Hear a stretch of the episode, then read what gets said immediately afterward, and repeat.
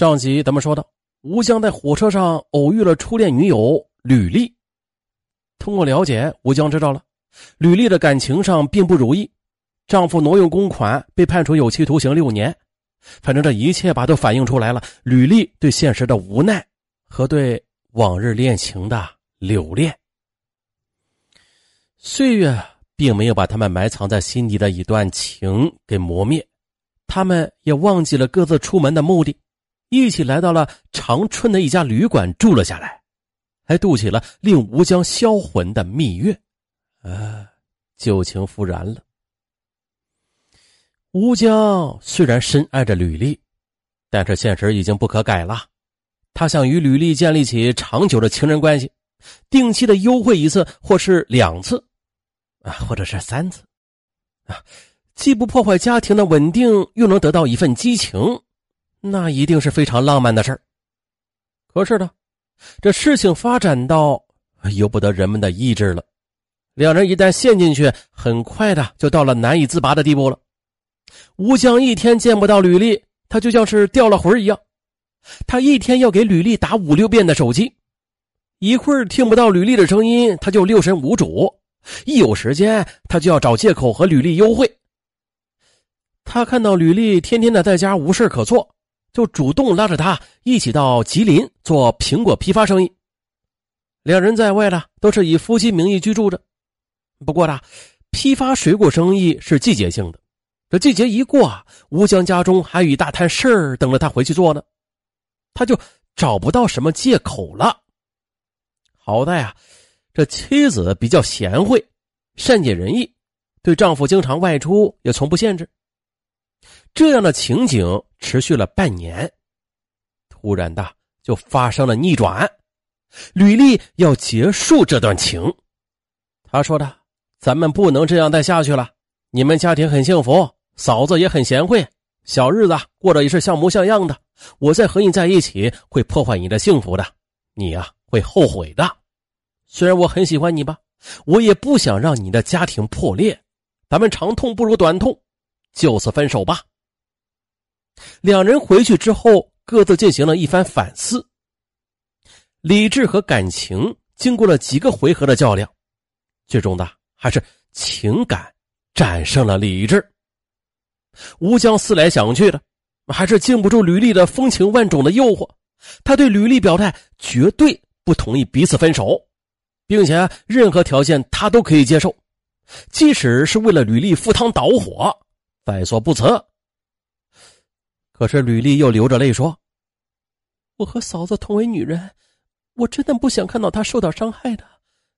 你就放弃我吧，更何况我都是残花败柳了，将来还要有一个依靠。”吴江也落泪了，他把吕丽拥在怀里说：“不管怎样，我绝不会放弃你的。”吴江处在了脚踏两只船的两难境地。他没有勇气与妻子提出离婚，因为妻子是个好女人，为他付出了很多，而且还有两个孩子呢，他无法去面对。但是呢，与吕丽生活的欲望就像是火一样在烧着他。怎么办呢？怎么办呢？怎么？突然间呢，他想到了一个万全之策，就是让自己意外死亡。在家人面前就这样销声匿迹，哎，这样就不用面对他们了。这个念头让吴江自己也出了一身冷汗呢。但是，他不能对吕丽说。他知道，吕丽也不会同意他这样去欺骗自己的家人的。吴江想来想去，但是也只有这一条计策了。于是呢，他便开始。一步步的实施他的计划，他把做生意的五万元存进银行，又痛苦的告诉妻子说：“做生意赔了本儿。”善良的周燕拿出家底儿之后的吴江心花怒放，他本来就想把家里的存款提出来的，好和吕丽成家用，这倒好，不费吹灰之力就达到了目的。他把这笔钱悄悄的存进了银行，然后又带着吕丽跑到了吉林转了一圈又回到家中，声泪俱下的便开始了表演。可没料到，妻子很大度，并没有责怪他什么。他在良心谴责之余，还是狠下心，假戏真唱，继续演下去。他趁着妻子周燕回娘家之际呢，便写了一份遗书后，趁着月色，便出了家门，直奔村前的河边，脱掉了一双鞋，先是扔到了河边，又换了一个位置，又扔了一件上衣。就这样，他彻底的离开了生活了二十多年的家。他跟吕丽是这样说的：已经和妻子达成了一致协议，离婚了。于是。他带着吕丽双双的来到了吉林省某县城，他事先做生意时租下了一处平房中，神不知鬼不觉的过起了夫妻生活。然而的，沉醉在温柔乡中的吴江，他没有想到，他还是被本村的一个做苹果生意的人发现了。就这样，听到丈夫还活着的消息，周燕呆坐了一上午，这才回过神来。原来。丈夫吴江是在她面前故意制造了一个假死亡的现场，为了瞒天过海欺骗他们母子，以达到和那个女人同居的目的。自己和丈夫风雨同舟二十余年，竟然落到这样的结局，自己的感情受到了丈夫的愚弄。周燕把家中的亲戚找来商量，大家听后也是义愤填膺，一致同意让周燕起诉吴江，告他。重婚罪，让他赔偿精神损失费。周燕则请了当地的一名律师，把吴江起诉到了当地法院。二零零三年一月五日的，当地法院的四名法官带着周燕来到吉林省某县的城郊派出所办理起起诉吴江的事宜。他们在城郊派出所民警周金奎的带领之下，来到吴江所在的居民区，终于是找到了正与吴丽在一起的吴江。周燕见到吴江时，她哭喊着，不顾一切的冲向了吴江，抓住吴江的衣领，撕心裂肺的痛哭不止，恨不得把吴江撕成碎片。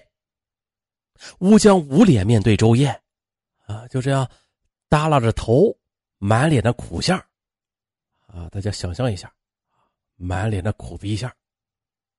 吕丽也被这一幕弄得目瞪口呆，当他终于明白过来时。便再也不愿多看吴江一眼了。审理吴江重婚案在一月六日异地开庭，周燕陈述了丈夫吴江制造假死亡的前后经过，以及吴江和情人同居的事实。吴江呢，他也在法庭上对自己为达到和情人同居的目的，制造了假死亡现场，为的是逃避妻子的寻找的事实供认不讳。他声泪俱下的反省了他那恶劣的行为，以及对妻子和孩子，甚至现在的情人，都造成了不同程度的精神伤害。他说了：“我的行为欺骗了妻子和孩子，欺骗了世人，也欺骗了法律。我愿意接受法律的制裁。”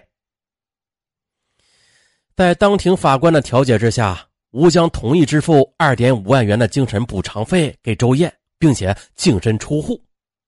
周燕则含着泪水当庭对丈夫撤诉，并且同意和丈夫吴江去办理离婚手续。嗯吴江这荒唐的死亡游戏终于是结束了，妻子离婚，情人远去，这孩子呀也不愿认他，他的心情不仅仅是痛悔就能说得清的了。啊，渣男，大渣男！远离渣男，保平安。好，本案就到这儿，咱们下期再见。